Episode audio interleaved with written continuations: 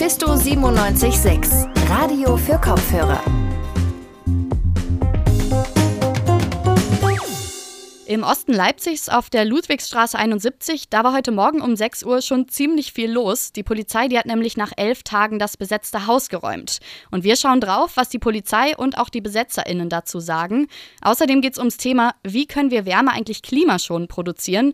Damit beschäftigt sich nämlich ein Leipziger Projekt, das heißt Regio Zukunft Wärme. Und wir schauen uns das mal ein bisschen genauer an. Ich bin Johanna Honsberg, schön, dass ihr zuhört. Drei Wannen und ein Bullenbus, genau auf der Rückseite der Luvi. Kommt sofort vorbei. Bullen schicken Leute vor dem Haus weg. Es wird geräumt. Kommt sofort. Cops versuchen die Tür aufzubrechen. Kommt vorbei.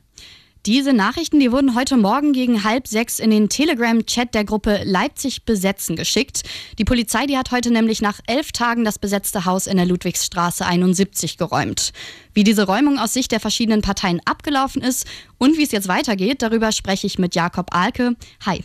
Hallo. So, Jakob, wir schauen uns direkt mal die Räumung heute an. Wie ist die denn abgelaufen?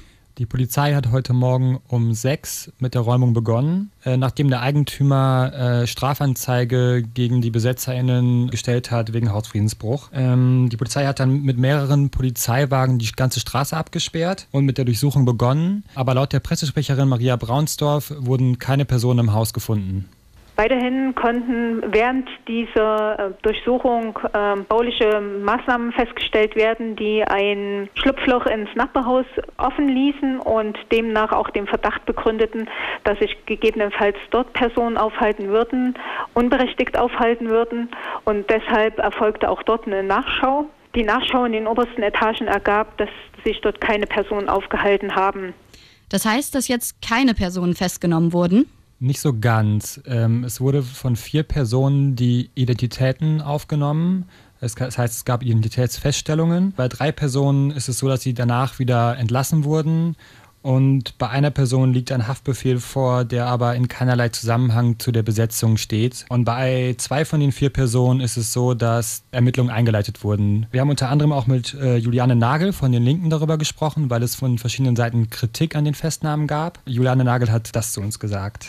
Das sind aus meiner äh, Sicht äh, keine Menschen, denen man jetzt einen Hausfriedensbruch ähm, vorwerfen kann. Das war sozusagen so ein, so ein Beifang der Polizei, der nicht hätte sein müssen. Dann schauen wir vielleicht mal direkt auf die BesetzerInnen. Die haben auf Twitter, ich habe das auch so ein bisschen verfolgt, und auch anderen Plattformen heute schon viel Unmut auch über die Räumung geäußert. Wie sieht denn diese Kritik aus?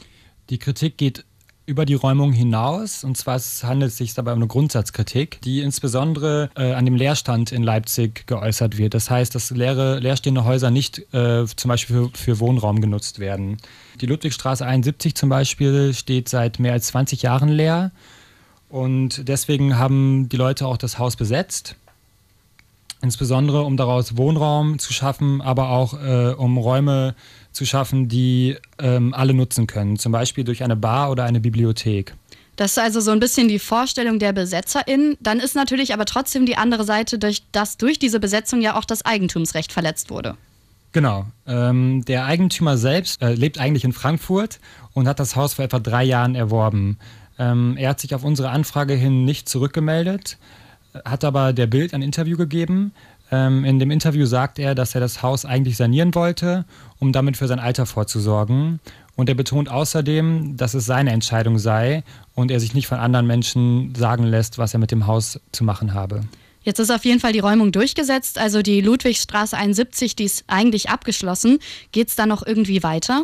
Genau, die Ludwigstraße 71, da war jetzt auch niemand mehr vorzufinden, nur noch die Polizei war dort und Handwerker, die ähm, in dem Haus ähm, handgewerkt haben. Und ähm, es ist aber so, dass zum Beispiel die äh, Gruppe Leipzig besetzen für morgen äh, eine Demo angekündigt hat unter dem Hashtag Tag X plus 1. Die findet morgen Abend statt um 21 Uhr. Und äh, wir haben da auch mit Juliana Nagel drüber geredet und sie hat betont, dass innerhalb der Stadtverwaltung von Leipzig auf jeden Fall eine Veränderung hervorgerufen wurde durch das Besetzen des Hauses, ähm, weil jetzt auch wieder mehr über leerstehende Häuser gesprochen wird. Was die Besetzerinnen und Besetzer auch erreicht haben bei allem, ähm, äh, bei aller negativen Stimmung über die Räumung. Die Stadt hat klar gesagt, sie wird jetzt auch äh, strenger drauf gucken, äh, ob Besitzer von oder Eigentümer von Häusern ähm, ähm, ihre Häuser sozusagen auch äh, sachgemäß einer Nutzung zuführen. Das sagt Juliane Nagel zur Ludwigstraße 71. Das Haus wurde heute nach elf Tagen geräumt. Die Tage, die werden wieder kürzer, das heißt, irgendwann müssen wir wahrscheinlich auch wieder heizen. Das Problem ist, Wärmeerzeugung, das produziert natürlich auch immer CO2. Und das ist gar nicht so wenig. 11 Tonnen CO2 erzeugen wir, laut der Stadt Leipzig, im Jahr pro Bürgerin durch Strom- und Wärmeverbrauch, also im Winter eben auch durchs Heizen. Das heißt, wir müssen das Ganze ein bisschen effizienter gestalten. Und damit beschäftigt sich auch ein neues Forschungsprojekt. Mein Kollege Tristan Kühn, der weiß da mehr drüber. Nochmal kurz, Tristan, wie heißt das Projekt denn und wer ist dran beteiligt? Also das Projekt hat erstmal den schneidigen Namen Regio Zukunft Wärme. Und das ist eine Kooperation zwischen der Hochschule für Technik, Wirtschaft und Kultur, dem Helmholtz Zentrum für Umweltforschung und das Netzwerk Energie und Umwelt. Alles hier bei uns in Leipzig. Finanziert wird das Projekt vom Bundesministerium für Bildung und Forschung. Und du hast gerade schon gesagt, Helmholtz Zentrum. Du hast da genauer mit Professor Dieter Rink vom Helmholtz Institut gesprochen, richtig? Ja, richtig. Er ist Stadtsoziologe und arbeitet für, auch für das Helmholtz Zentrum an diesem Projekt mit. Das war auch meiner Meinung nach ein sehr spannendes Interview und ich habe ihn mal als erstes gefragt, was ist das denn jetzt überhaupt für ein Projekt und wo wollen Sie da überhaupt mit hin? Die Wärmeversorgung macht ja einen Großteil der Energie, des Energieverbrauchs aus, etwa ein Drittel schätzt man. Und daran sind vor allem private Haushalte beteiligt. In Leipzig beispielsweise ist es so, dass bisher die Wärmeversorgung als besonders nachhaltig galt, weil die eben über die über das Kraftwerk in Lippendorf die Wärme geliefert wurde. 37 Prozent der Haushalte in Leipzig sind dort an das Netz angeschlossen. Wenn das aber ausläuft, muss man sich neue Varianten suchen und vor allem wollen wir ja eine Transformation zu einer postfossilen Gesellschaft. Das heißt also, wir wollen Wärme aus erneuerbaren Energien erzeugen und das ist Ziel des Projekts. Dann, wenn es jetzt dann aber um diese Wärmeenergie geht und dass man das versucht, möglichst mhm. erneuerbar zu regeln, ja. wo, wo, liegt denn jetzt nun das Problem in der Wärmespeicherung, die wir momentan haben? Warum klappt das denn noch nicht so, wie es eigentlich sollte? Ja, momentan ist die Wärmeproduktion beispielsweise in Leipzig, aber auch in anderen Regionen oder Städten vor allem aus Braunkohle, Steinkohle, Erdöl, Erdgas. Das heißt also alles aus fossilen Rohstoffen und davon müssen wir wegkommen, weil das einfach CO2, Kohlendioxid erzeugt. Und warum machen wir das jetzt noch nicht? Funktioniert das noch nicht so? Oder wo, wo liegt jetzt das Problem, dass wir nicht aus erneuerbaren Energien unsere komplette Wärme beziehen können? Die Probleme sind vielfältig. Also die Haushalte müssten praktisch umgestellt werden. Die meisten Haushalte, vor allem auch Einfamilienhäuser, versorgen sich selber, beispielsweise durch Erdgas oder auch durch Erdölheizungen. Es gibt Fahrtabhängigkeiten, das heißt also langlaufende Verträge, beispielsweise mit dem Kraftwerk Lippendorf oder mit anderen Kraftwerksbetreibern, die die Fernwärmeversorgung sicherstellen. Also es gibt die Gefahr, dass dann die Mieten wieder steigen, weil die Nebenkosten steigen. Es gibt also auch das Problem der Bezahlbarkeit beispielsweise. Unsere Wärme kommt dann also bis jetzt vor allem aus Kohlekraftwerken oder Erdgaskraftwerken. Kohlekraftwerken Erdgas, ja, das können auch kleine Feueranlagen sein, wie sie zum Beispiel in Einfamilienhäusern verbaut sind oder auch in Mehrfamilienhäusern, ganz unterschiedlich. Und wenn man das jetzt mal sich anschaut, wie, wie umweltschädlich ist das denn jetzt eigentlich genau? Ich glaube, das ist die Wärmeproduktion insgesamt der Haushalte für mehr als ein Drittel des Kohlendioxids zuständig oder der Treibhausgase. Also da sollte noch einiges gemacht werden, weil nur die Energieversorgung auf erneuerbaren Energien aufzubauen, reicht dann wahrscheinlich bei weitem nicht Genau, aus. das reicht nicht. Man muss diesen Wärmesektor auch angehen, weil das ist ein ganz großer Teil. Beziehungsweise in Zukunft wird man wahrscheinlich nicht nur Wärme produzieren, sondern man braucht im Sommer dann auch Kühle, Kühlung. Also für Klimaanlagen dann quasi nochmal dasselbe genau. Prinzip umgedreht. Also die, die, die, Idee ist es zum Beispiel, dass die im Sommer entstehende Hitze dem, im Sommer zum Beispiel in den Untergrund gebracht wird oder man könnte sich auch vorstellen, dass Seen dafür genutzt werden, dass Seen praktisch dann beheizt werden und im Winter dann ihre Wärme abgeben und die Wärme dann im Winter genutzt werden kann. Nun, Sie haben ja jetzt gerade eben schon angesprochen, was für verschiedene Möglichkeiten es gibt, wie man denn eben jetzt die Wärmeversorgung möglichst durch mhm. erneuerbare Energien regeln könnte. Ja. Wo sind denn da in der Umsetzung die Probleme, dass man das jetzt noch nicht schon gemacht hat? Na, da sind auch rechtliche Probleme. Wer verfügt zum Beispiel über den Untergrund? Da gibt es noch gar keine Regelungen. Dort wollen wir auch mit Juristen zusammenarbeiten beispielsweise. Dann müssen entsprechende Anlagen dafür gebaut werden. Dafür brauchen wir wiederum Flächen. Diese haben wir auch noch nicht.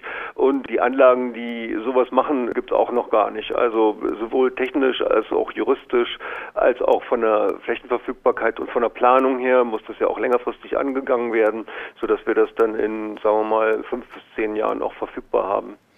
Ja, aber fünf bis zehn Jahre klingt ja eigentlich nach einer, wenn wir uns anschauen, dass der Kohleausstieg bis 2038 geschehen soll, sehr, sehr guten Zeitangabe, würde ich jetzt erstmal sagen. Ja, die ist wahrscheinlich zu ambitioniert, weil erfahrungsgemäß gibt es dort unterschiedliche Widerstände und wann wir dort rechtliche Regelungen haben werden und Planungssicherheit, das wissen wir auch nicht. Man muss bei dem Projekt auch noch dazu sagen, dieses Projekt ist jetzt erstmal für neun Monate gefördert und dort gibt es nur Geld, um praktisch ein Konsortium zu bilden, ein Konzept zu erarbeiten und einen umfassenden Antrag zu stellen, mit dem dann in eine zweite Phase reingegangen wird, wo das Ganze umgesetzt werden soll. Also muss dann quasi für die Umsetzung selbst nochmal die Finanzierung geklärt werden. So ist es. In der Leipziger Internetzeitung, da haben Sie über dezentrale Wärmeversorgung für Stadtquartiere, zum Beispiel durch oberflächennahe Geothermie, Genau. gesprochen. Oberflächennahe Geothermie, wie kann man sich das genau vorstellen? Das funktioniert zum Beispiel auch schon in Leipzig. Oberflächennah ist, dass man so ein, ich bin jetzt kein Ingenieur, ich bin Stadtsoziologe, muss ich nochmal dazu sagen, dass man so 10 bis 15 Meter in die Tiefe geht und dass man dort praktisch schon Wärme findet, beziehungsweise im Sommer dann auch Kühle. Dort werden dann einfach äh, Rohre verlegt und dort wird Gebläse im Umluftverfahren, können dann Räume oder auch Häuser gewärmt und gekühlt werden. Das war ein Interview mit Professor Dieter Fink vom Helmholtz-Institut für Umweltforschung. Er ist Teil des Projekts Regio Zukunft Wärme und das ist ein Konzept für nachhaltige Wärmeerzeugung. Das Interview hat Tristan Kühn geführt. Vielen Dank. Sehr gerne. Und damit sind wir am Ende unserer heutigen Podcast-Folge. Ich sage auf jeden Fall erstmal Danke an Tristan Kühn und Jakob Alke für die Unterstützung. Neue Folgen findet ihr täglich überall, wo es Podcasts gibt. Also denkt immer fleißig ans Abonnieren. Und wenn ihr ein bisschen mehr von Mephisto äh, feststellen und hören möchtet, dann könnt ihr das auch über unsere Social-Media-Kanäle. Ich bin Johanna Hunsberg. Macht's gut. Mephisto 976, Radio für Kopfhörer.